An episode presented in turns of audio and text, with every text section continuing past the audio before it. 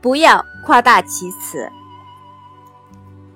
在中国古代，流传着这样一则寓言故事：有一个相貌十分漂亮，而虚荣心又很强的皇后。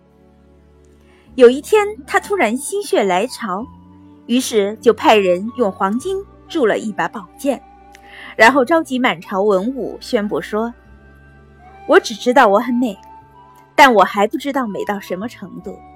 你们都是金轮满腹、能言善辩的人，谁能把我的美貌形容出来，这把金剑就赏赐给谁。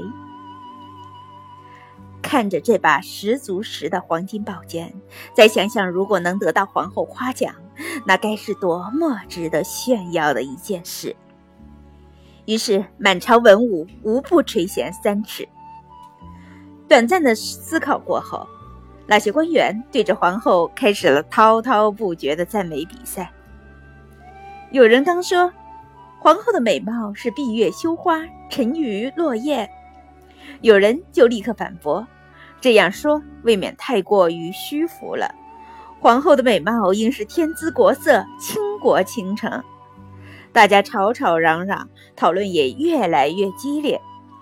然而皇后。依旧在那里不动声色地坐着，显然他对臣子们的夸奖不甚满意。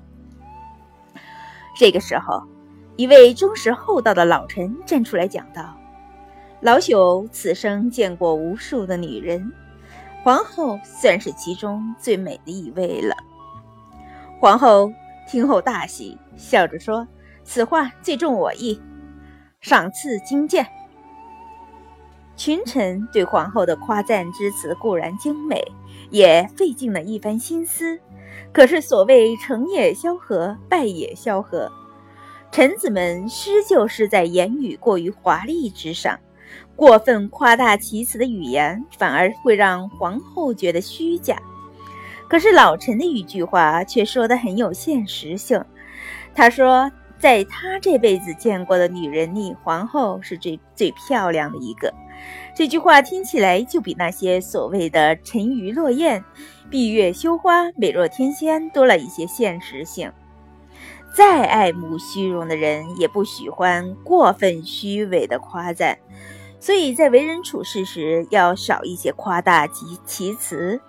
同样，做学问也是一样，一味的夸夸其谈是要不得的。